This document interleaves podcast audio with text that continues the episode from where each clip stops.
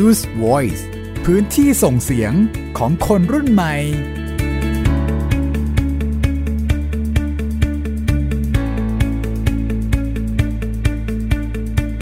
วัสดีครับ สวัสดีค่ะ นี่คือยุทธ Voice ครับ พื้นที่ส่งเสียงของคนรุ่นใหม่ทางไทย PBS Digital Radio ครับ อยู่กับยีนทรณินเทพวงศ์ครับ มิวอัยดาสนศรีค่ะ พื้นที่ที่เราเปิดให้น้องๆ คนรุ่นใหม่ได้ ส่งเรื่องราวสื่อสารเรื่องราวที่น้องๆ ประสบพบเจอค่ะหรือว่าประเด็นที่น้องๆ สนใจอยากจะมาแลกเปลี่ยนกับเรา เราเปิดพื้นที่ให้กับน้องๆ ทุกคนนะครับ ใช่ค่ะ ติดตามกันได้นะคะ ผ่านทางเว็บไซต์ของเรา www.thaipbsradio.com ค่ะ แอปพลิเคชันไทย PBS Radio นั่นเองนะคะ ก็เป็นช่องทางที่ให้ฟังกันได้สดๆแบบนี้ครับรวมถึงย้อนหลังได้ด้วย มี 2 เรื่องเช่นเคยนะครับ เป็นเรื่องใกล้ตัวมากๆเลยพี่หมิวอ่าคุ้นเคยกันอย่างดีนะครับ เรื่องแรกในวันนี้พี่หมิวจะพาไปที่มบ้าหานเก่าวิทยาลัยใช่มหาวิทยาลัยเก่าของพี่นั่นเองค่ะจะพากลับไปดูบรรยากาศของที่นั่นกันนะคะครับพูดถึงมหาสารคามเนี่ยคุณขาต้องพูดถึงเรื่องของการจราจรเลย แล้วก็ถนนหนทางที่ที่นั่นโอ้เขาขึ้นชื่อที่นั่นน่ะ เป็นยังไงครับขึ้นชื่อยังไงบ้าง คือถนนเนี่ยก็ค่อนข้างที่จะขรุขระนะคะครับคุณแล้วก็เกิดอุบัติเหตุบ่อยครั้ง อันนี้คือเรื่องสำคัญโอ้เพราะว่าที่นั่นเนี่ยเป็นเมืองแห่งการศึกษา แล้วก็นิสิตนักศึกษาเยอะมาก ดังนั้นรถลาก็จะเยอะเหมือนกันอืมนะคะ แต่ว่าในขณะเดียวกันการเกิดอุบัติเหตุเนี่ยก็มีให้เห็นอยู่เรื่อยอืๆแต่มันมีปัจจัยหลายอย่างวันนี้เราจะมาคุยให้ฟังด้วย ครับ เพราะว่าเมืองมหาวิทยาลัยเนี่ยทุกจังหวัดเลยนะ ใช่นักศึกษาก็เยอะค่ะและที่แน่ ๆ เนี่ยขับรถจักรยานยนต์ก็เยอะเหมือนกัน ใช่ค่ะ เพราะว่ามันสะดวกสบายไง แต่ถูกว่าอย่างที่พี่หมิวบอกก็คือ อุบัติเหตุใช่ก็มักจะตามมา ใช่ค่ะ อีกที่หนึ่งอยู่ใกล้ ๆ ตัวนี่แหละก็สามารถพบเจอได้นะครับโดยเฉพาะพี่หมิว อุ๊ย คุณอีกละ ตลอดเลยนะ พอคุยถึงประเด็นเรื่องออนไลน์เนี่ย มันจะวกเข้ามาตัวดิฉันตลอดเลยค่ะ คุณคะ มันเห็นได้ชัดไงครับ คุณผู้ฟังก็จะได้เห็นได้ชัดว่าเป็นยังไง ค่ะ แต่วันนี้จะพาไปติดตามเรื่องของธุรกิจอาหารอืมออนไลน์ที่เดี๋ยวนี้เนี่ยนั่งอยู่เฉยๆเนี่ยไม่ต้องไปกินที่ร้านก็มาถึงบ้านได้อ่าวันไหนขี้เกียจไม่อยากทำกับข้าวเอง แค่กดมือถือใช่ไหมครัคะบคุณ ก็สามารถมีอาหารมาที่ ตรงหน้าคุณได้แล้ว มีน้องๆสนใจประเด็นนี้ ก็ค่ะอยากหาคำตอบเหมือนกันว่าทำไมธุรกิจร้านอาหารออนไลน์ตอนนี้เนี่ยมันเติบโตเป็นยังไงกันบ้าง ก็พาไปคุยกับผู้ประกอบการและก็ผู้บริโภครวมถึงผู้เชี่ยวชาญด้วยนะครับ ที่สะท้อนถึงพฤติกรรมผู้บริโภคในขณะนี้ด้วยครับ แต่ว่าช่วงแรกนี้จะขอไปที่มหาวิทยาลัยมหาสารคามก่อน อย่างที่ดิฉันได้เกริ่นไปนะคะว่าเมืองแห่งการศึกษาแน่นอนว่าผู้คนเยอะแยะมากมายอืมแล้วนิสิตนักศึกษาเองเนี่ยส่วนใหญ่จะใช้รถจักรยานยนต์ในการสัญจรไปมานะคะ หรือว่าบางคนเนี่ยอาจจะมีกำลังหน่อยก็อาจจะขับขี่รถยนต์ครับในการที่จะสัญจรไปมานั่นเองนะคะ แต่ว่าทีนี้พอพูดถึงเรื่องของการใช้รถใช้ถนนในมหาวิทยาลัยเนี่ยถ้าเกิดคุณจะไปขับ 60 กิโลเมตร 80 กิโลเมตรต่อชั่วโมง ในรั้วมหาวิทยาลัยนี่ไม่ได้นะโอ้ไม่คุได้ณนะอันตรายนะ ใช่ค่ะ เพราะว่ามันจะเป็นอันตรายทั้งต่อตัวเองแล้วก็คนอื่นด้วย เพราะว่าการใช้ความเร็วสูงเนี่ยมันทำให้เกิดอุบัติเหตุนั่นเองนะคะ ครับ ในมหาวิทยาลัยเนี่ยมันไม่ได้ เอื้ออำนวยต่อการขับรถเร็ว แล้วก็ถนนก็ไม่ได้กว้างมากก็คือเป็นการสัญจรภายในมหาวิทยาลัยเอง เพราะฉะนั้นต้องระมัดระวังด้วย ถูกต้องค่ะ และในขณะเดียวกันมหาวิทยาลัยเขาก็เลยพยายามที่จะสร้างป้ายจราจร หรือแม้แต่เขาเรียกว่าเป็นนวัตกรรมที่มาช่วยลดความเร็วในมหาวิทยาลัยลง อย่างเช่นการมีลูกระนาด มหาวิทยาลัยยีนมีลูกระนาดไหมมีครับอ่ามหาวิทยาลัยพี่หมิวก็มีเหมือนกัน เพราะว่าคนเนี่ยใช้ความเร็วสูงอืม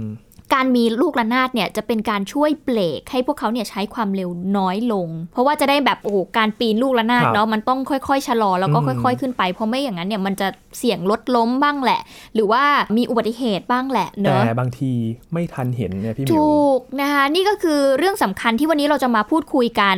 คือพอมันมีอุปกรณ์ต่างๆ เหล่านี้แล้วเนี่ยบางทีการที่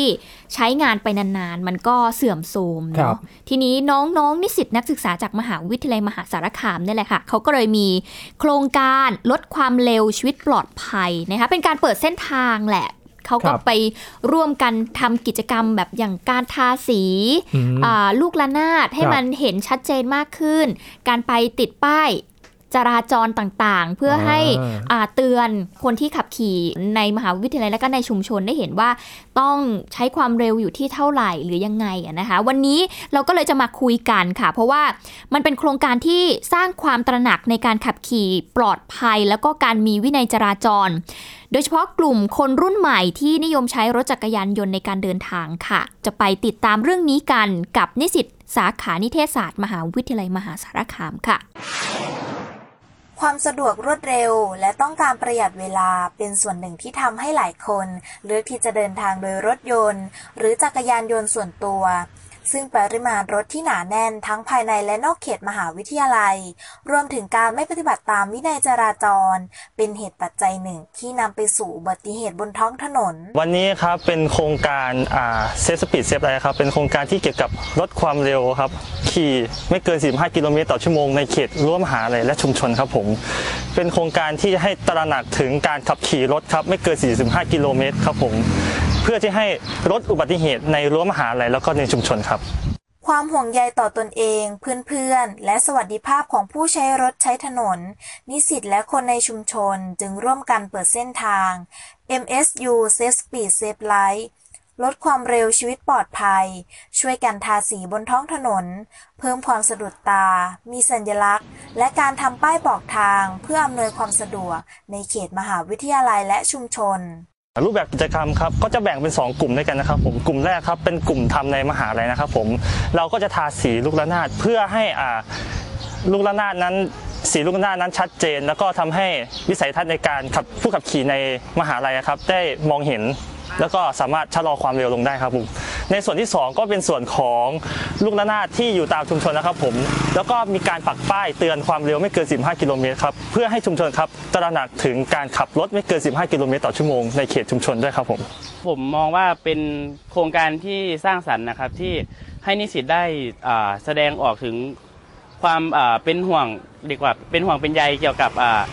เกี่ยวกับการจราจรในสังคมทั้งของมหาลัยแล้วก็ ของหมู่บ้านของชุมชนเองนะครับ ซึ่งผมมองว่าเป็นเป็นเรื่องที่ดีครับที่อ่าทำให้นิสิตนั้นได้ได้ออกมามีมีช่องทางในการช่วยเหลือสังคมในทางนี้ครับ มากกว่าการลดความเสี่ยง การตระหนัก และมีส่วนร่วมสร้างความปลอดภัยบนท้องถนน ซึ่งเป็นพื้นที่สาธารณะ รวมถึงการเคารพกฎกติกา และมีวินัยจราจร ยังสะท้อนถึงความรับผิดชอบต่อตนเองและผู้อื่น ของคนรุ่นใหม่ในรั้วสถาบันการศึกษา ที่มีเป้าหมายในการเรียนรู้เพื่อสร้างประโยชน์ต่อสังคม นักข่าวพลเมือง ภาควิชานิเทศศาสตร์ คณะวิทยาการสารสนเทศ มหาวิทยาลัย มหาสารคาม รายงานค่ะท่านแรกนะคะที่ได้พูดคุยกันไปในตัวรายงานเนาะก็เป็นผู้ดำเนินกิจกรรมลดความเร็ว มหาวิทยาลัยมหาสารคามค่ะ คุณพฤกษโชค โพสีดานะคะก็บอกว่า Safe Speed Safe Life เนี่ยนะคะก็เป็นโครงการเกี่ยวกับการลดความเร็ว ขับขี่ไม่เกิน 45 กิโลเมตรต่อชั่วโมง เพื่อที่จะลดอุบัติเหตุในเขตมหาวิทยาลัย และก็ในชุมชนค่ะ อีกคนหนึ่งนะครับเป็นนิสิตวิทยาลัยการเมืองการปกครองน้องพายนแก้วศรีบุตร บอกว่า โครงการนี้สร้างสรรค์นะครับ เพราะว่านิสิตก็จะได้ แสดงออกถึงความห่วงใยเกี่ยวกับการจราจรของคนในมหาวิทยาลัยด้วย ค่ะก็เป็นอีกหนึ่งกิจกรรมดีๆนะคะ คุณผู้ฟังที่ทำให้เราได้เห็นว่าเรื่องของการจราจรเนี่ยเป็นเรื่องที่ทุกคนต้องใส่ใจร่วมกันเนาะแล้วก็นิสิตนักศึกษาเองก็เข้ามามีบทบาทในการที่จะไปสร้างเขาเรียกว่าอะไรอะ สร้างเป็นเหมือนกฎเกณฑ์อืมเนาะไปทำป้ายครับไปพัฒนาสิ่งแวดล้อมให้มันเอื้ออำนวยต่อการที่เราขับขี่รถอืมได้เห็นสัญญาณจราจรหรือว่าสัญญาณอะไรที่มันชัดๆหน่อย ใช่นะคะ ซึ่งวันนี้ค่ะ คุณผู้ฟังเราก็จะมาพูดคุยกับน้องนิสิตนะคะที่ไปทำรายงานชิ้นนี้ขึ้นมา แล้วก็เราจะมาพูดคุยกันถึงตัวโครงการด้วยว่าครับ นิสิตเขาทำไปเพื่ออะไรและเขาได้อะไรกันบ้างนะคะ ตอนนี้อยู่ในสายกับเราแล้วนั่นก็คือ น้องการจนามัชเรศนั่นเอง หรือว่าน้องการนั่นเองค่ะนิสิตสาขานิเทศศาสตร์ มหาวิทยาลัยมหาสารคาม สวัสดีค่ะ สวัสดีครับ สวัสดีค่ะ เจ้าเก่าเจ้าเดิม เป็นขาประจำเลยตอนนี้ ใช่นะคะ วันนี้ก็มาพูดคุยกันถึงประเด็นรณรงค์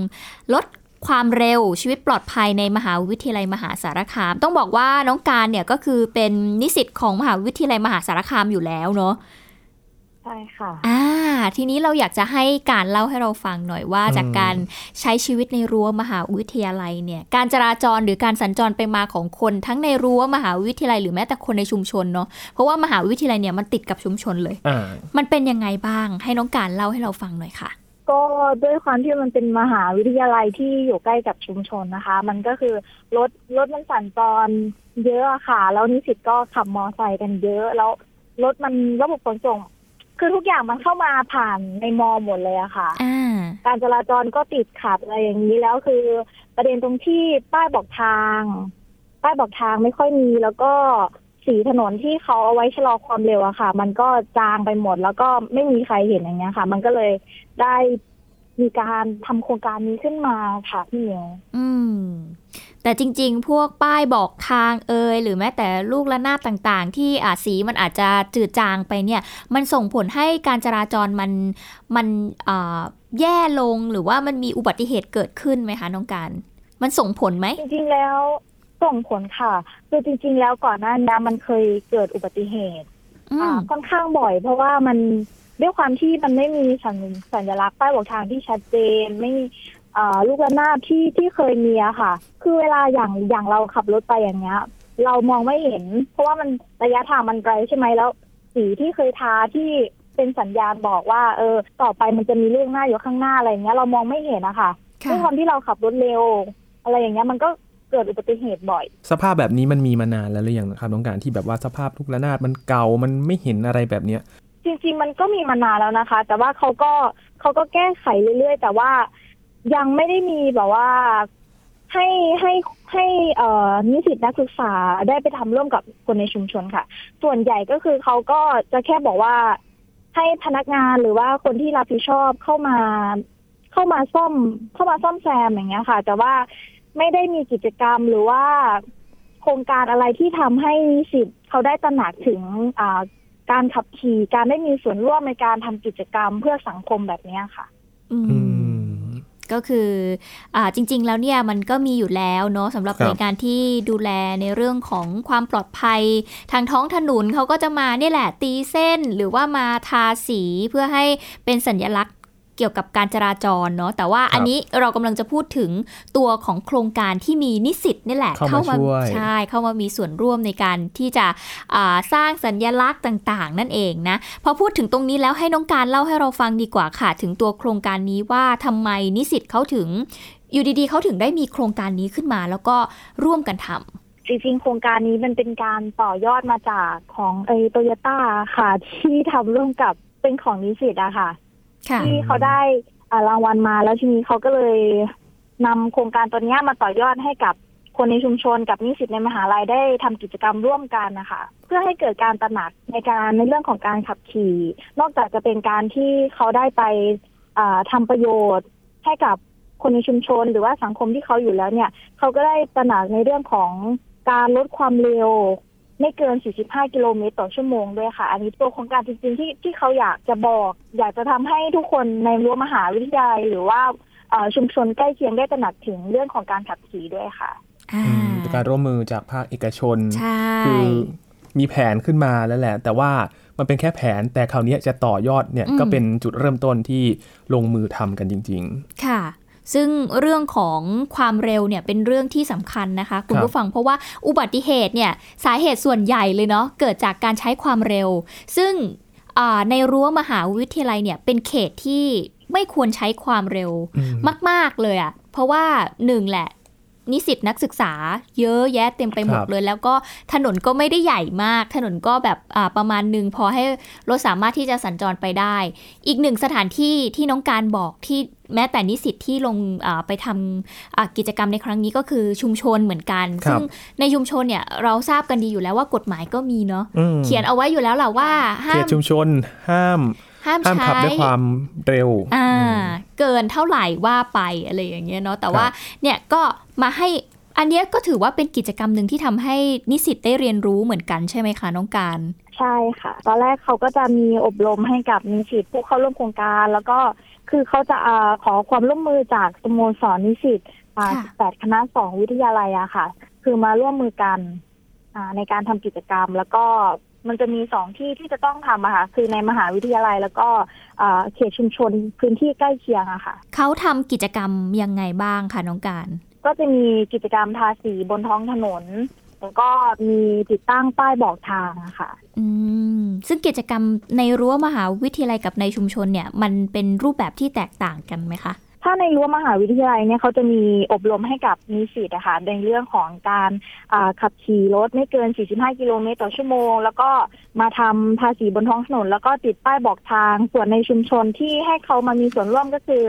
ไปช่วยช่วยชุมชนนะคะทาสีบนท้องถนนกับติดป้ายบอกทาง แต่ว่าในตัวของชุมชนอาจจะไม่ได้เข้าร่วมอบรมเหมือนกับว่า พอตัวนิสิตเขาได้อบรมมีความมีองค์ความรู้แล้วอย่างเงี้ย ก็เลยมีการต่อยอดที่ว่า เออพอเรามีความรู้แล้วเราก็ใช้ความรู้ที่เรามีไปต่อยอดให้กับชุมชนเหมือนกันว่า ไปพัฒนาชุมชนของเขาค่ะ ถึงแม้ว่าในชุมชนก็จะมีหน่วยงานภาครัฐที่เขาจะมีงบประมาณงบประมาณในส่วนนี้อยู่แล้วใช่ไหมคะ ในการอ่าทาสีบนท้องถนนติดป้ายบอกทาง แต่ว่าอืมงบประมาณที่จะมาทำทาสีบนท้องถนนหรือว่าติดป้ายอ่าบอกทางในตรงนั้นนะมันมันไม่ถึงพื้นที่ตรงนั้นนะคะอ่าค่ะ ซึ่งพื้นที่ตรงนั้นมันเป็นเขตที่ใกล้กับ รั้วมหาวิทยาลัยก็จะมีเด็กเอ่อจะมีนิสิตอย่างเงี้ยค่ะ เข้าไปพักก็จะมีขับรถไปมาแล้วก็มันมันเร็วอะค่ะค่ะในพื้นที่ตรงนั้น อืม อืม เขาก็เลยเอาเป็นอีกหนึ่งพื้นที่ที่ครับ นิสิตนักศึกษาเข้าไปช่วยในเรื่องของการเอาป้ายสัญลักษณ์ต่าง ๆ ไปติดอะไรอย่างนี้ใช่ไหมใช่ค่ะ เหมือนกับว่าพื้นที่ตรงนั้นมันได้รับความช่วยเหลือไม่ถึงอะค่ะ อ๋ออ งบประมาณลงไปไม่ถึงครับดังนั้นโครงการนี้ใช่ก็เลยเข้าไปมีบทบาท ในการที่จะทำให้มันมีซะอะไรที่มันไม่มีไม่มีก็เอาไปติดซะอะไรอย่างนี้ใช่ไหมคะค่ะเอ่อประเด็นหนึ่งที่น้องการพูดเมื่อสักครู่นี้เนาะเราจะเห็นได้ว่าในเอ่อในบริบทของรั้วมหาวิทยาลัยเนี่ยครับน้องๆนิสิตเขาจะต้องมีการฝึกอบรมก่อน แล้วก็เอาองค์ความรู้เนี่ย ไปต่อยอดไปพัฒนา อันนี้น้องการเล่าให้ฟังหน่อยได้ไหมว่า เออแล้วพอนิสิตเขาอบรมแล้วเนี่ยเขาได้มีการเอาองค์ความรู้ที่เขาอบรมเนี่ยไปต่อยอดยังไงได้บ้าง หรือมันมีนวัตกรรมใหม่ ๆ เกิดขึ้นไหมแล้วถูกนำไปใช้ในชุมชนอย่างเงี้ยค่ะ มันเหมือนกับว่าพอเขาอบรมมันเหมือนกับว่าแต่ละคนอะมันต้อง ด้วยความที่มันต้องสร้างจิตสำนึกขึ้นมาเองอะพี่หมิวคือเขาให้เราอะมีความรู้ในการเรื่องการขับรถอือหืออ่าไม่เกิน 45 กิโลเมตรต่อชั่วโมง เพื่อที่จะให้นิตัวนิสิตเนี่ยตระหนักค่ะเพื่อที่จะไม่ไม่ขับรถเร็วในเขตรั้วมหาวิทยาลัยหรือว่าในเขตชุมชนนะคะ ค่ะ อ๋อ ก็เหมือนเป็นการแบบให้ความรู้เพื่อปรับเปลี่ยนพฤติกรรมของตัวนิสิตเองใช่ไหม ใช่ค่ะ อ่าอืมอืม ก็ดีเหมือนกันนะ มันเป็นอีกปัจจัยหนึ่งจริงอือๆฮึนะ เกี่ยวกับเรื่องการใช้รถใช้ถนนเนี่ย มันอยู่ที่จิตตัวสำนึกเนาะตัวเราพด้วยฤติกรรมใช่ค่ะ เพราะว่าหลายครั้งเนี่ยเราก็จะเห็นว่าทุกอย่างอะ บางครั้งเนี่ย มีครบหมดละ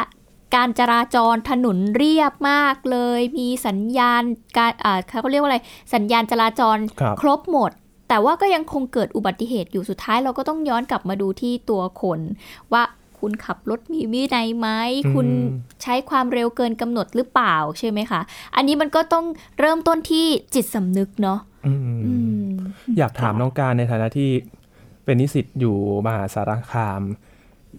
เท่าที่เราอยู่เนี่ยสถิติการเกิดอุบัติเหตุ บริเวณนั้นทั้งในรั้วแล้วก็โดยรอบมหาวิทยาลัยมีบ่อยมากแค่ไหนครับน้องการ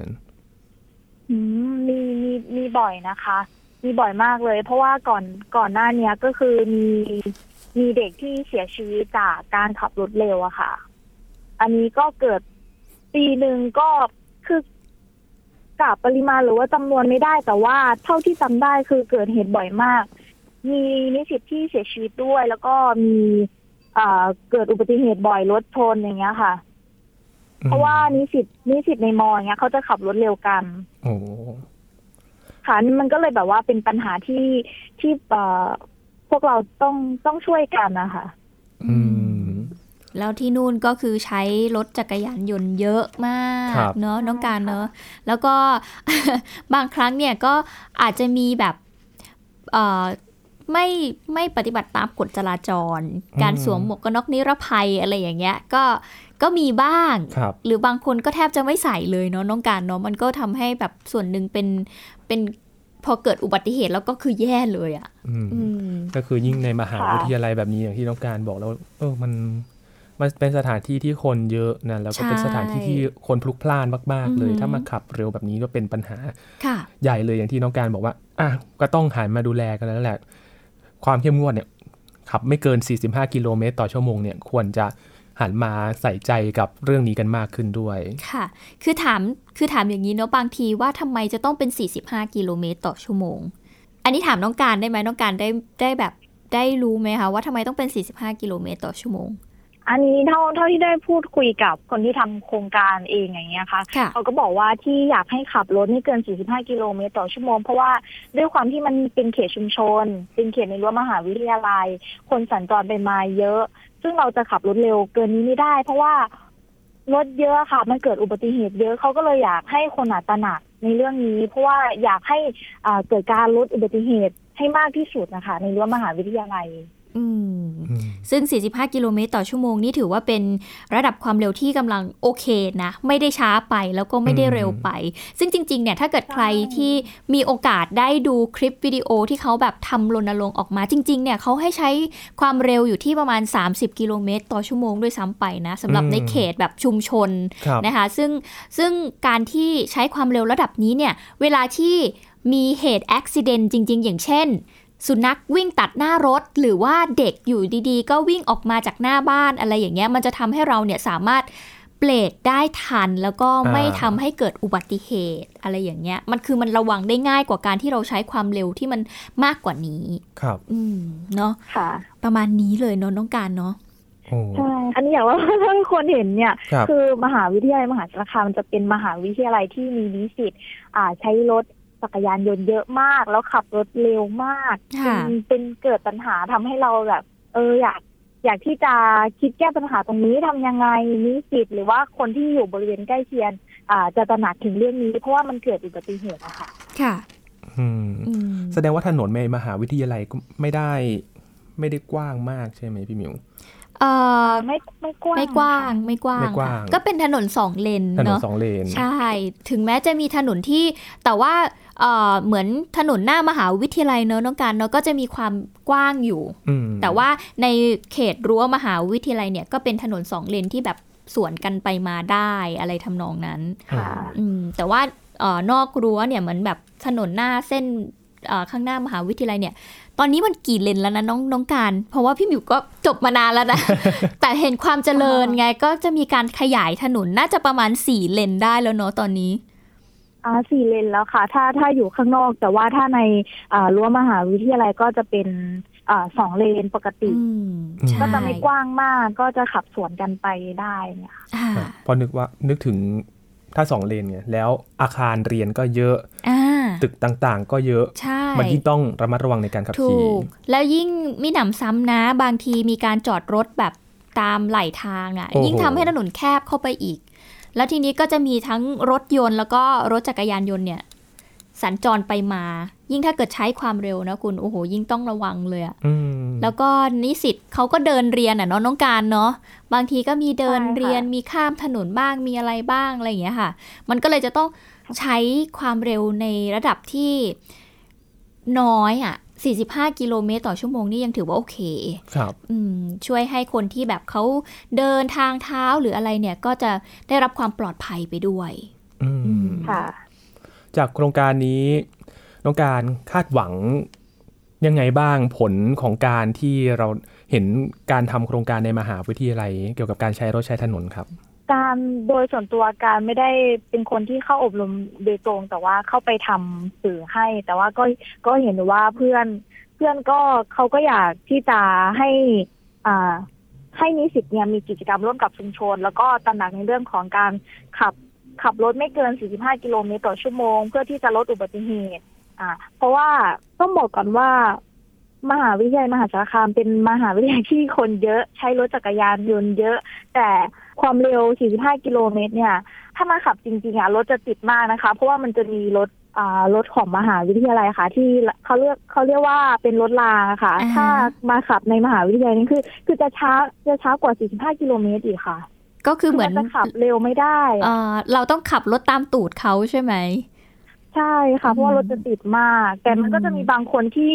ที่ด้วยความเร่งรีบอะค่ะ ด้วยความที่มันเราติดมันก็จะมีคนที่ขับรถเร็วค่ะอืมแล้วก็บางคนถ้าไม่เกิดว่าไม่มีป้ายบอกทางหรือว่าสัญลักษณ์ที่ชะลอความเร็วอย่างเงี้ยค่ะเขาเขาก็จะไม่รู้มันก็เลยทำให้เอ่อโครงการนี้เกิดขึ้นมาค่ะ อืมอืมนะคะ เพราะว่า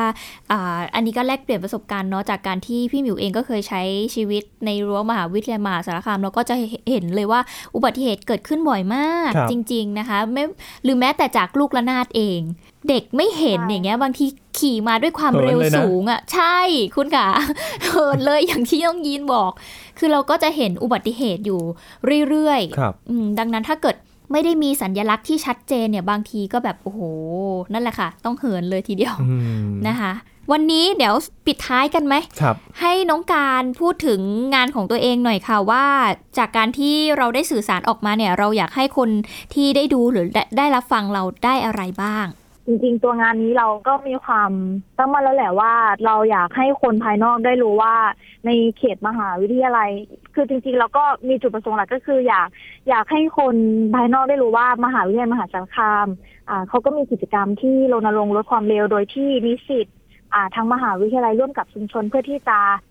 ลดความเร็วให้ขับรถไม่เกิน 45 กิโลเมตรต่อชั่วโมง เพื่อที่จะลดอุบัติเหตุแล้วก็เพื่อความปลอดภัยของผู้ที่ใช้รถใช้ถนนร่วมกันนะคะค่ะ วันนี้ต้องขอบคุณน้องการมากเลยที่มาร่วมแบ่งปันนะคะแล้วก็ทำให้เห็นกิจกรรมดีๆ ที่อยู่ในรั้วมหาวิทยาลัยที่ใส่ใจทั้งคนในมหาวิทยาลัยเองรวมไปถึงชุมชนด้วยนะคะขอบคุณนะครับค่ะค่ะสวัสดีค่ะ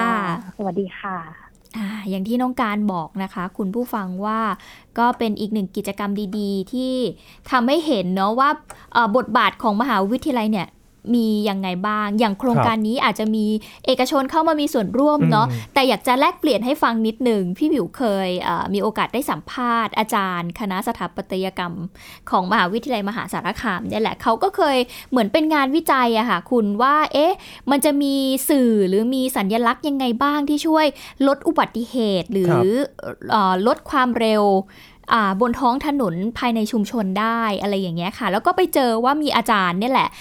ลงไปทำงานกับชุมชนอืมแล้วก็พยายามที่จะหาเหมือนเป็นเครื่องมือบางอย่างที่เราจะทำยังไงดีให้คนในชุมชนเนี่ยลดใช้ความเร็วในบริเวณที่มันเป็นจุดเสี่ยงครับจุดเสี่ยงมีตรงไหนบ้างก็อาจจะเป็นทางโค้งอ่าแยกสี่แยกต่างๆ ใช่ไหมคะตามแยกเนี่ยเอ๊ะมันจะมีอะไรบ้าง แล้วก็อาจารย์เนี่ยลงไปทำงานในชุมชนที่จังหวัดกาลสินธุ์เขาก็ไปทำในชุมชนชุมชนหนึ่งค่ะ แล้วเขาก็เลยให้คนในชุมชนเนี่ย ออกมาทำกิจกรรมร่วมกัน โดยการวาดรูประบายสีลงไปบนพื้นถนนที่เป็นอืมบริเวณสี่แยกครับแล้วเขาไปทำที่กาลสินธุ์คุณค่ะกาลสินธุ์เขาก็จะมีอ่าสัญลักษณ์มากมายเนาะอย่างเช่นโปงลาง ไดโนเสาร์ลายผ้าไหมอืมทุกคนก็คือวาดรูปลงไปบนพื้นถนนตรงนั้นเลยคุณครับแล้วก็กลายเป็นเขาเรียกว่าอะไรอะศิลปะบนพื้นถนนอ่าทีนี้พี่หมิวก็เลยถามอาจารย์ว่าทำไมทำไมต้องใช้ศิลปะ เข้ามาเป็นสื่อในการเออมันที่จะช่วยอะไรมันได้ช่วยยังไงได้บ้างใช่ถูกต้อง อาจารย์ก็บอกว่า เวลาที่เราเจออะไรสวยๆหรือเวลาที่เรามัเรากจะหยุดดูเหรอเรามักจะหยุดใช่ แล้วมันเหมือนเป็นการชะลออะเหมือนเวลาที่เราขับไปตรงสี่แยกใช่ไหมถ้าเกิดเราแบบไม่ชะลอเลย เราไม่มองซ้ายมองขวาแล้วเราขับไปเลยอย่างเงี้ยมันก็เสี่ยงที่จะทำให้เกิดอุบัติเหตุใช่ไหมครับคุณ แต่พอมันมีรูปอยู่ตรงกลางถนนเลยอะอืมกลางสี่แยกตรงนั้นเราก็จะค่อยๆ ชะลอแล้วก็ขับดูว่าแบบ เอ้ย มันมีรูปอะไรบ้างเนี่ย ใครมาวาดรูปอะไรไว้ เอ้ยทำไมมันสวยจัง ก็จะทำให้คนเนี่ย หยุดรถชะลอรถอืมแล้วก็เหมือนความเร็วมันก็จะน้อยลง มันก็จะทำให้แบบเกิดอุบัติเหตุน้อยลงได้ ซึ่งอันเนี้ยก็คือเหมือนเป็นงานวิจัยที่อาจารย์ทดลองดูว่า เอ้ย การเอาสื่อศิลปะเนี่ยมาใช้เนี่ยมันจะสามารถอ่าลดความเร็วได้จริงไหมลดอุบัติเหตุได้จริงหรือเปล่า อ่าอย่างในรายงานที่คุณผู้ฟังได้ฟังไปก็คือการค่ะทาสีของน้องเนี่ยทาสีลูกระนาดด้วยนะค่ะก็คือเป็นสีให้เห็นชัดเจนละอะตรงนั้นอะลูกระนาดอ่าใช่ให้ระวังด้วย จริงๆเนี่ยอุบัติเหตุกับมหาวิทยาลัยนี้จริง ๆ ทุก ๆ มอ โดยเฉพาะมอที่อยู่ตามหัวเมืองต่างๆ ในค่ะจังหวัดต่างๆนะครับ อย่างมหาสารคามเองค่ะมอชอเองที่วันที่ 5 สิงหาคมที่ผ่านมาอืมก็รณรงค์อีกแล้วว่า ถ้าไม่ใส่หมวกกันน็อกนะไม่ให้เข้าหมออู้อันนี้ดีนะคุณกลับไปเลยโอ้แต่มันจะมีพี่ผิวอะฮะลักไก่ คืออาซ้อนมาเพื่อนคนขับใส่ใช่ไหมลงเดินแล้วก็ไปรับเลยนะแต่ตอนนี้เออจะไม่ได้แล้วนะครับอืมคือเขาอืมค่อนข้างจะเข้มงวดมากขึ้นเหมือนกันค่ะสำหรับในเชียงใหม่เอง คือหมวกกันน็อกร้อยเปอร์เซ็นเลยเขาเขาตั้งใจรณรงค์ไว้ ตั้งแต่ก่อนเปิดเทอมแล้วอันเนี้ยดีคุณเพราะว่า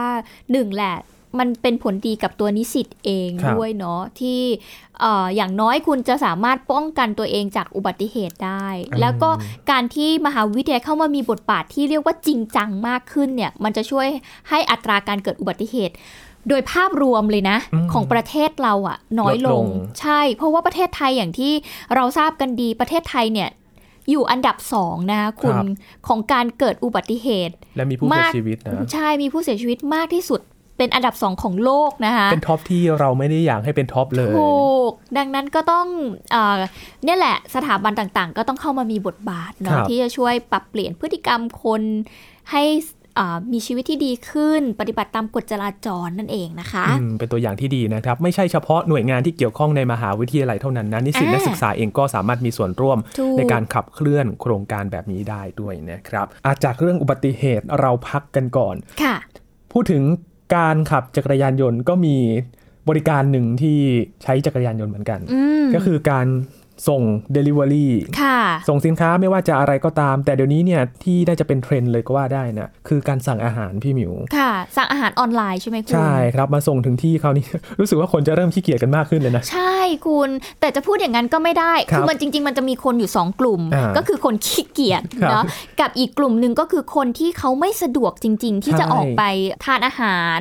หรืออะไรอย่างเงี้ย คือบางทีเนี่ยมีงานไงงานแน่นมากไม่รู้ใช่ว่าจะปลีกเวลาไปทานข้าวไปกินข้าวเมื่อไหร่ สั่งมาเลยค่ะแล้วก็มาส่งถึงที่ก็ช่วยประหยัดได้อีกทางหนึ่ง ถูกต้องเป็นเทรนด์ใหม่ด้วยเนาะครับสำหรับคนรุ่นใหม่ที่จะต้องแบบเป็นช่องทางการหาเงินน่ะคุรับณวันนี้ก็เลยไปดูกันว่าธุรกิจตอนนี้เนี่ยเติบโตมากน้อยแค่ไหนนะครับไปดูในช่วงหน้ากับยุทธ Voice พื้นที่ส่งเสียงของคนรุ่นใหม่ครับ Use Voice พื้นที่ส่งเสียงของคนรุ่นใหม่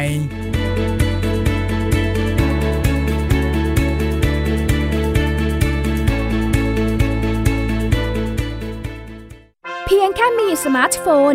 ก็ฟังได้ไทย PBS Digital Radio สถานีวิทยุดิจิทัลจากไทย PBS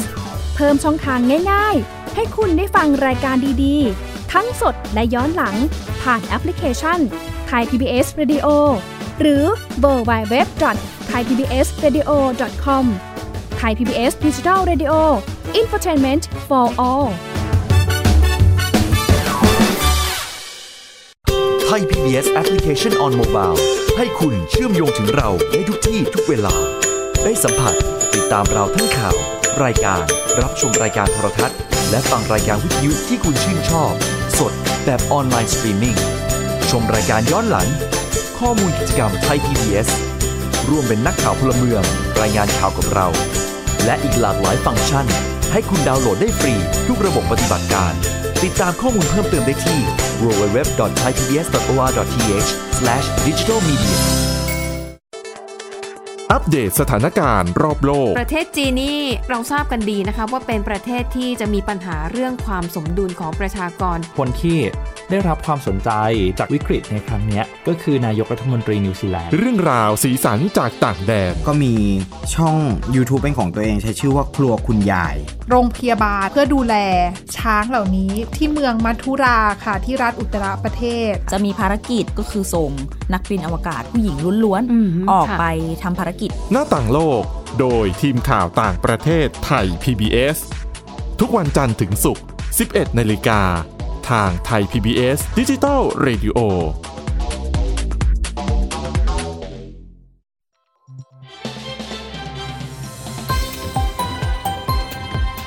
คุณกำลังรับฟัง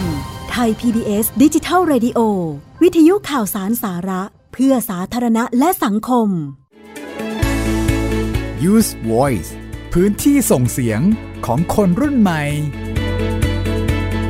ช่วงที่ 2 ของยุทธ Voice นะครับพื้นที่ส่งเสียงของคนรุ่นใหม่อย่างที่เราบอกกันไปในช่วงที่แล้วค่ะเกี่ยวกับธุรกิจการส่งอาหารร้านอาหารออนไลน์ในยุคนี้ที่เรียกได้ว่าเป็นยุค 4.0 นะค่ะมีเทคโนโลยีเข้ามาช่วยอำนวยความสะดวกในการสั่งซื้อสินค้าต่างๆ มากมายนะครับอืมโดยเฉพาะพี่หมิวมอีกแล้ว อีกแล้วนะคะ เอาจริงๆเนี่ยต้องยอมรับคุณผู้ฟังอย่างนี้ก่อนว่าจริงๆดิฉันเป็นคนที่ชอบช้อปปิ้งออนไลน์มากครับเสื้อผ้าเอ่ยของใช้เอ่ยเนี่ยก็คือมันสะดวกไงคุณบางทีดิฉันไม่รู้ว่าของชิ้นนี้ดิฉันต้องไปซื้อที่ไหนครับการกดเข้าไปในแอปพลิเคชันเนี่ยมันก็ช่วยได้เยอะาอะไรอย่างหาเงี้ยเจอง่ายถูกเสียตังค์ง่ายด้วยถูกแต่ว่าการสั่งซื้ออาหารออนไลน์เนี่ยพี่หมิวอัเนี้ยเคยสั่งพี่หมิวไหมอันนี้พี่หมิวยังไม่เคย เพราะขี้งก เพราะอะไรรู้ไหมเพราะเรารู้สึกว่าบางอย่างเนี่ยอาหารมันราคาประมาณหนึ่งอืมแต่ว่าค่าส่งแบบแพงมากเราก็แบบ เราเสียดายตังค์อะอืมบางทีเรารู้สึกว่า เออเดี๋ยวฉันแว้นมอเตอร์ไซค์ออกไปซื้อเองก็ได้อืมอาจจะดีกว่าอะไรอย่างเงี้ย เราก็เลยไม่ค่อยได้ใช้บริการ แต่ครับเราจะเห็นคนรอบข้างของเราเนี่ย ใช้บริการนี้อยู่ครับอย่างธุรการของวิทยุออนไลน์อย่างเงี้ยโอ้นะครับบ่อยเหมือนกันนะครับร้านใช่นี้คือเขาก็จะสั่งเมนูอาหารที่บางทีไปหน้าร้านไม่ได้เนาะครับหรือว่าอาหารที่เป็นอาหารแบบอู้หายากนะใช่ดิฉันเคยเห็นเขาสั่งเมนูนี้มากินครับแมงดา แมงดาที่เป็นแมงดาจิ้มแจ่วอะคุณอ่าเออบางทีเราก็ไม่รู้เหมือนกันนะว่าเราจะไปหาซื้อครับอันนี้มาจากไหน แต่ว่าพอเห็นในออนไลน์ใน IG เขามีขายอย่างเงี้ย สะดวกมากเลยเพียงแค่ direct IG ไปสั่งเงี้ยก็ได้ทานแล้วบางอะร้านไม่มีหน้าร้านด้วยนะพี่หมิวใช่ไงเออมันก็เลยทำให้ทุกวันนี้มันเริ่มมีธุรกิจแบบเนี้ยเติบโตมากขึ้น เราก็เลยมาหาคำตอบกันนะครับ เพราะว่ามีน้องๆนิสิตนักศึกษาไปหาคำตอบเรื่องนี้มาให้เราด้วยนะครับ Gen Z Reporter วันนี้ เมื่อเทคโนโลยีบวกกับการบริการเข้าไป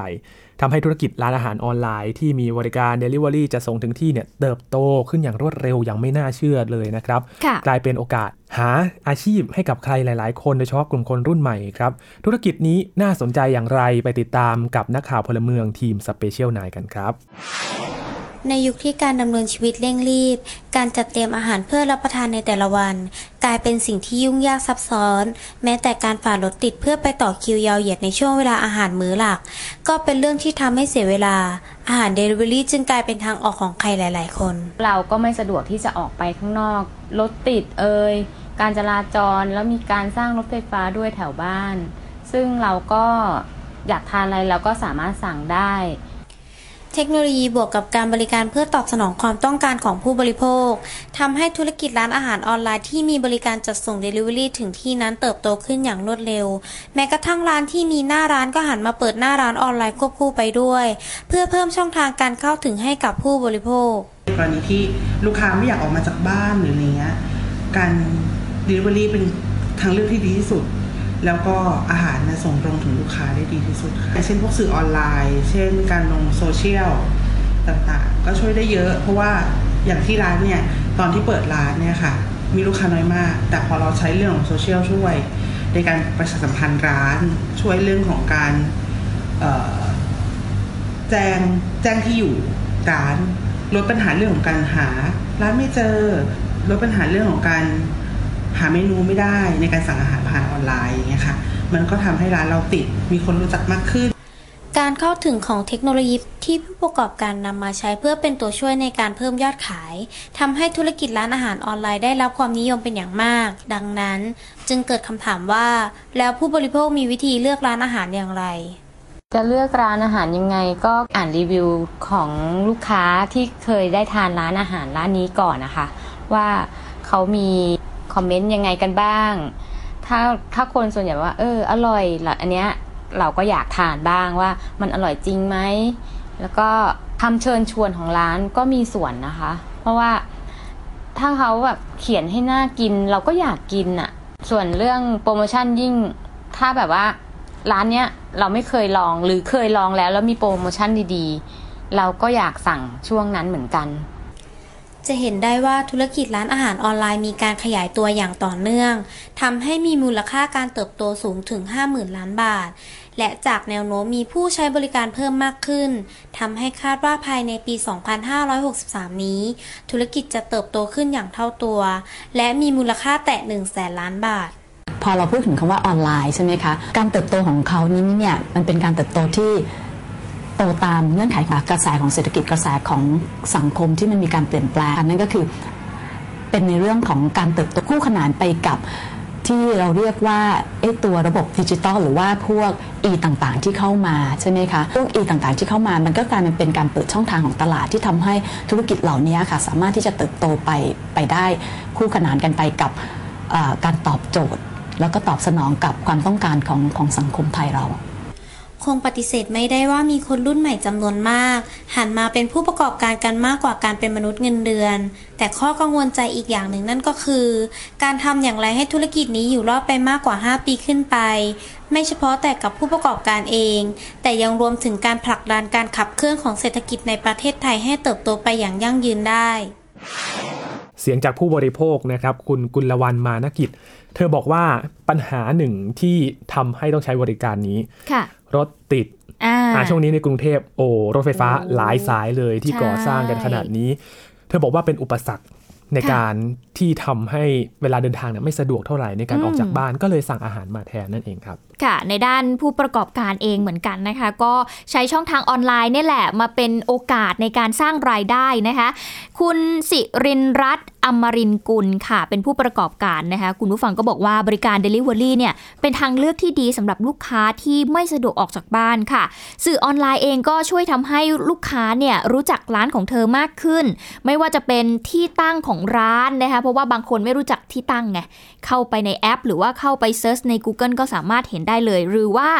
ดูเมนูอาหารของทางร้านเนี่ยได้จากอินเทอร์เน็ตเลยอืมก็มีให้เลือกเลยว่าจิ้มได้เลย แล้วก็โทรสั่งเลยหรือว่าสั่งผ่านใช่แอปพลิเคชันค่ะ หลายๆเจ้าตอนนี้นะครับถ้าไปฟังจากนักวิชาการกันบ้างอืมผู้ช่วยศาสตราจารย์กนกวันจันเจริญชัย อาจารย์คณะเศรษฐศาสตร์ มหาวิทยาลัยเกษตรศาสตร์นะครับอาจารย์พูดถึงการเติบโตของธุรกิจออนไลน์ว่าเป็นการเติบโตตามกระแสสังคมที่เปลี่ยนไปด้วยนะครับเปลี่ยนแปลงไปคู่กับดิจิทัล จึงทำให้ธุรกิจนี้เนี่ย เติบโตไปพร้อม ๆ กับความต้องการของสังคมนั่นเองครับ นี่ก็ทำให้เห็นถึงธุรกิจการส่งของออนไลน์แบบ Delivery สั่งอาหารแบบไม่ต้องไปถึงที่แล้ว แต่ว่าพี่หมิวเนี่ยอาจจะไม่ได้สั่งอาหารค่ะอาจจะซื้อของคุณออนไลน์แทนคุณไม่ต้องพูดก็ได้นะเนี่ยโถเอ้ยวันนี้มีน้องๆมาถึงสตูดิโอด้วยนะครับ มาค่ะคุยกับเราที่ได้ไปทำเรื่องนี้กันนะครับมาคุยกับน้องกันดีกว่า มี 2 คนใช่ไหมครับพี่หมิว ใช่แล้วค่ะ คนแรกนะคะ นางสาวกัญญานัทสินทรัพย์ค่ะ หรือว่าน้องไม้นั่นเอง และอีกคนหนึ่งก็คือน้องสุดาพรมาชุมแสงกับน้องเนยค่ะสองคนอยู่ในสตูดิโอกับเราแล้ว สวัสดีค่ะ สวัสดีครับสวัสดีค่ะอ่าก่อนอื่นให้น้องแนะนำตัวก่อนว่ามาจากมหาวิทยาลัยอะไรกันคะ ค่ะ สวัสดีค่ะ หนูชื่อนางสาวสุดาพรมาชุมแสงค่ะ มาจากมหาวิทยาลัยเทคโนโลยีราชมงคลธัญบุรีค่ะ ค่ะ ค่ะ แล้วก็หนูนางสาวกัญญาณสินทรัพย์ค่ะ มาจากมหาวิทยาลัยเทคโนโลยีราชมงคลเทคโนโลยีเหมือนกันค่ะ อ่ามหาวิทยาลัยเดียวกันเนอะค่ะ สองคนนี้ก็จะมาคุยให้เราฟังนะคะ คุณผู้ฟังถึงร้านอาหารออนไลน์ ที่ตอนนี้เรียกว่าเป็นธุรกิจที่เฟื่องฟูก็ว่าได้นะ เพราะว่าหลายคนเริ่มปรับตัวมากขึ้น แล้วก็หันมาใช้ตัวออนไลน์เนอะครับอืมก่อนอื่นเลยอยากถามว่าทำไมถึงสนใจในประเด็นนี้ ตอนแรกนะคะที่สนใจก็เพราะว่าหนูสนใจเรื่องเกี่ยวกับธุรกิจการค้าขายออนไลน์อยู่แล้วอะค่ะก็เลยแบบว่า เห็นว่าช่วงนี้มันมาแรงแล้วพอดีกับเพื่อนหนูอะค่ะ หนูไปดูใน IG แล้วเขาขายขายของออนไลน์อะค่ะ ขายของแบบอาหารกล่องอย่างเงี้ยค่ะ อืม ส่งค่ะเขาไม่มีหน้าร้านนะคะ แต่ว่าเขาก็ส่งอย่างเงี้ยค่ะ แต่รายได้เขาดีมากค่ะก็เลยสนใจค่ะ ว่าเขาทำยังไงแบบสร้างความน่าเชื่อถืออะไรยังไงอย่างเงี้ยค่ะอันนี้ขอถามน้องนิดนึง ได้ถามเพื่อนไหมว่าคำว่ารายได้ดีของเขานี่เขาได้มากน้อยแค่ไหน อันนี้หนูไม่ได้ถามเพื่อนมากเท่าไหร่ค่ะ เพราะว่าอยู่คนละมอกันค่ะอ่าแต่เห็นผ่านสตอรี่ไอจีค่ะก็เห็นจากรีวิวลูกค้าเขาอะค่ะอืมแล้วก็เวลาเขาไปส่งของแต่ละทีอย่างเงี้ยค่ะ เป็นสิบสิบกล่องเลยอย่างเงี้ยค่ะก็เป็นธุรกิจของเขาเลย ใช่ค่ะ แล้วค่ะ เราล่ะ ก็คือเหมือนตอนแรกเนี่ยก็คือสนใจว่าแบบอยากจะทำเป็นธุรกิจออนไลน์เงี้ยค่ะ ก็เลยลองหาหาดูว่า ตอนเนี้ยมันมันมีธุรกิจออนไลน์อะไรที่น่าสนใจบ้าง ก็เลยแบบเหมือนเห็นเห็นว่าตอนเนี้ย มันมีเกี่ยวกับร้านอาหารเข้ามาเยอะค่ะ ก็เลยตัดสินใจที่จะทำเรื่องนี้ด้วยกันค่ะเริ่มต้นยังไงเอ่ยไปหาข้อมูลเตรียมการทำงานยังไงบ้างเอ่อเริ่มต้นหาข้อมูลก่อนค่ะว่า เราจะทำประเด็นอะไรบ้าง จะถามอะไรบ้าง แล้วก็หาหาผู้ประกอบการค่ะที่ค่ะจะไปสัมภาษณ์ค่ะอืมก็ สัมภาษณ์ผู้บริโภคด้วยอะไรเงี้ยค่ะ วางแผนกันก่อน เพราะว่าเรางานเราโคกันอย่างเงี้ยค่ะ อืมนะแล้วเราก็ไปเจอผู้ประกอบการใช่นะคะค่ะแล้วก็ได้ไปสัมภาษณ์เขาด้วยค่ะเป็นใครยังไงบ้างคะก็ผู้ประกอบการเนี่ยคือ โดยส่วนตัวเขาเนี่ยเขาเปิดร้านสเต็กอยู่แล้วเป็นแบบร้านที่มีหน้าร้านนะคะแล้วคือเหมือนพอเขาเหมือนพอมีเทคโนโลยีอะไรเงี้ยเข้ามาเขาก็เริ่มหันมาสนใจที่จะ ขายเป็นออนไลน์ด้วยอย่างเงี้ยค่ะอืมเราก็เลยโอเค ตัดสินใจไปสัมภาษณ์พี่เขาค่ะอืมอันนี้เป็นประเด็นที่น่าสนใจเนอะอย่างครับที่น้องบอกว่าเขาเริ่มเอาออนไลน์เข้ามาช่วยในเรื่องของการขายของมากขึ้น เราได้คุยกับเขาไหมคะว่า ก่อนหน้านี้เนี่ยได้มีการสนใจไหมหรือว่าเป็นคนที่แบบใช้โซเชียลมีเดียอยู่แล้ว แล้วเขาก็เลยเห็นคือมันเป็นไปเป็นมายังไงเขาถึงได้จับเอาออนไลน์มาเป็นตัวช่วย ค่ะ คือปกติเนี่ยเขาเป็นคนที่เล่น เทคโนโลยีอยู่แล้ว เป็นคนที่ติดตามเกี่ยวกับเทคโนโลยีใหม่ๆ อยู่แล้ว พอเหมือนเขาจับจุดได้โอเคเขาก็เอาธุรกิจของเขาเนี่ยเข้ามาทำขายเป็นออนไลน์เงี้ยค่ะครับแล้วได้คุยกับเขาไหมว่าก่อนที่จะมาทำออนไลน์เนี่ย จากสถานการหน้าร้านณ์ปกเอติอหน้าร้านปกติ แล้วพออืมพอมีเทคโนโลยีเข้ามาเนี่ยช่วงนั้นมันมีพฤติกรรมของคนเปลี่ยนไปมากแค่ไหน เปลี่ยนเยอะเหมือนกันค่ะ ก็คือจากตอนแรกเนี่ยที่เปิดแค่หน้าร้านเนี้ยค่ะ คนเขาก็จะมาแค่แบบช่วงตอนเย็นหลังเลิกงานอะไรอย่างเงี้ยค่ะค่ะแล้วพอมีออนไลน์เข้ามาก็เริ่มมีออเดอร์เข้ามาทั้งวันอะไรอย่างเงี้ยค่ะ คือแบบไปส่งที่ทำงานบ้างที่บ้านบ้างอะไรอย่างงี้ก็เพิ่มรายได้ให้เขาได้เยอะเหมือนกันค่ะเออก็เป็นการเพิ่มฐานลูกค้าไปด้วยค่ะนะเพราะว่าบางคนเนี่ยถ้าเอาจริง ๆนะ ถ้าเกิดร้านตรงนั้นเนี่ยถ้าไม่ใช่คนที่อยู่ในบริเวณนั้นก็อาจจะไม่ได้มาทานเนาะใช่ค่ะแต่พอมีออนไลน์เนี่ย คนอยู่ไกลแค่ไหนก็สามารถที่จะทานได้ใช่ไหมใช่คะแล้วการเติบโตของธุรกิจออนไลน์ในยุคปัจจุบันนี้ ในมุมมองของเราเรารู้สึกว่ามันเติบโตมากน้อยแค่ไหนคะเติบโตค่อนข้างมากเลยค่ะอืมก็คือเหมือนคำว่าออนไลน์เนี่ยจริงๆ มันจะเติบโตไปคู่ขนานกับพวกเทคโนโลยีอยู่แล้ว ยิ่งตอนนี้มีเทคโนโลยีแบบใหม่ ๆ เข้ามาเยอะอย่างเงี้ยค่ะ มันก็ทำให้แบบเอื้ออำนวยต่อผู้บริโภคมากขึ้น ค่ะค่ะ แค่เราอยู่บ้านเฉยๆอย่างเงี้ยเราก็สามารถช็อปออนไลน์ได้ผ่านแค่มือถืออย่างเงี้ยค่ะ ครับมันก็ทำให้ธุรกิจเติบโตขึ้นไปเรื่อยๆอะค่ะ อืมคนแถวนี้ยิ้มเลยนะครับ คุณดิฉันอุตส่าห์เงียบ แบบไม่ต้องออกไปฝ่ารถติดหรือว่าปกติเราอยากสั่งเสื้อผ้า เราต้องไปลองที่ร้าน ครับ อะไรอย่างเงี้ยค่ะ แต่ทีนี้ว่าเราแค่เห็นจากในรูปเราก็สามารถสั่งได้เลยค่ะ นอนรอของอยู่ที่บ้านได้เลยอะไรอย่างงี้ ที่เขาบอกว่าเอ่อนอนเฉยๆอยู่บ้านก็เสียตังค์ได้นี่มันคือเรื่องใช่จริงๆนะค่ะเออนั่นสิเป็นยุคที่เราไม่ต้องเดินทางออกไปที่ไหน แล้วก็เหมือนกับเป็นการซื้อเวลานะซื้อแบบซื้อใช่ค่ะแบบว่าให้ของมาถึงที่เลยดีกว่าอืมแล้วเราก็ได้ไปคุยกับผู้เชี่ยวชาญด้วยใช่ไหมคะ เป็นอาจารย์ใช่ค่ะจากคณะเศรษฐศาสตร์มหาวิทยาลัยเกษตรศาสตร์ อาจารย์เล่าให้เราฟังยังไงบ้างถึงการเติบโตของยุคดิจิทัลที่มันแบบนี้ไปด้วยแล้วมันธุรกิจมันก็เติบโตไปด้วย ก็คือเหมือนอาจารย์อาจารย์เขาก็จะบอกว่าแบบ เหมือนพอเศรษฐกิจตอนเนี้ยคนไม่ค่อยออกจากบ้าน มันมันรถติดด้วยสร้างรถไฟฟ้าด้วยอะไรอย่างเงี้ยค่ะ มันมันก็ทำให้แบบเหมือนช่องทางเนี้ยเป็นการเพิ่มช่องทางทำอาชีพให้กับคนที่แบบไม่ได้ทำงานที่ไหนอะไรอย่างเงี้ยอยู่อ่าบ้านก็สามารถทำได้อะไรอย่างเงี้ยค่ะประมาณ จริง ๆ อันนี้มันก็เป็นช่องทางให้สำหรับคนรุ่นใหม่ด้วยเนาะใช่ใช่ที่เขาจะเริ่มมีธุรกิจเป็นของตัวเองใช่ไหมคะใช่ค่ะเรามีความคิดเห็นยังไงเกี่ยวกับประเด็นนี้ไหมว่า จริง ๆ การเรียนปริญญาตรีมาเนี่ยจบมาในสาขาวิชาต่างๆ แต่ในยุคปัจจุบันเนี่ยอาชีพนี้มันอาจจะเข้ามามีบทบาทมากขึ้น และคนอ่าน่าจะไปในทิศทางนี้ เรามีค่ะความคิดเห็นยังไงกับการที่คนรุ่นใหม่เนี่ยเริ่มหันมาจับธุรกิจออนไลน์มากขึ้น ส่วนตัวหนูคิดว่าแบบเด็กสมัยเนี้ยก็คือไม่ได้อยากเข้ามาเป็นมนุษย์เงินเดือนกันมากค่ะ ก็คือเหมือนพอมีอาชีพนี้ขึ้นมาเนี่ย ก็ทำให้แบบเออมันสร้างรายได้ได้อีกทางนึงอะไรอย่างเงี้ยค่ะ คือสามารถทำที่บ้านได้อือฮึค่ะ แล้วก็อาจจะยึดไม่ได้ยึดเป็นอาชีพหลักค่ะ ก็คืออเราอาจจะเรียนจบมา เราอาจจะทำงานในออฟฟิศค่ะ แต่ว่า การขายของออนไลน์ก็เป็นทางเลือกหนึ่งของเราก็คือเหมือนเป็นอาชีพอาชีพเสริมค่ะ แบบหารายได้มาอีกทางหนึ่งกับหารายได้หลาย ๆ ทางเนี้ยค่ะก็อาจจะไม่ใช่แบบอาชีพหลักของเราโดยตรง เพราะว่าทำแล้วก็อาจจะเลิกทำก็ได้ค่ะ เพราะว่ามันไม่แน่นอนนะคะอืมมันสะท้อนยุคของการทำงานในปัจจุบันด้วยนะที่แบบค่ะว่า ทำหลาย ๆ อย่างที่สามารถทำได้และสามารถแบ่งเวลากับมันได้อืมแล้วออนไลน์ก็คือเราสามารถทำได้ตอนไหนก็ได้ ไม่จำเป็นจะต้องใช่ค่ะฟิกเวลาเนอะไม่จะไปนต้องนั่งเฝ้าทั้งวันอย่างเงี้ยค่ะเห็นว่าไปคุยกับผู้บริโภคมาด้วยค่ะอยากรู้ว่าพฤติกรรมของเขาเนี่ยเป็นยังไงบ้างในยุคนี้ในการซื้อของออนไลน์ อย่างซื้ออาหาร ค่ะก็คือในส่วนของผู้บริโภคเนี่ยคือเขาแบบ ชอบมากกับการที่แบบมีธุรกิจร้านอาหารออนไลน์เข้ามาอย่างเงี้ยค่ะเพราะว่าส่วนตัวเขาเองเนี่ยเออหน้าบ้านเขาก็คือสร้างรถไฟฟ้ารถติดแล้วก็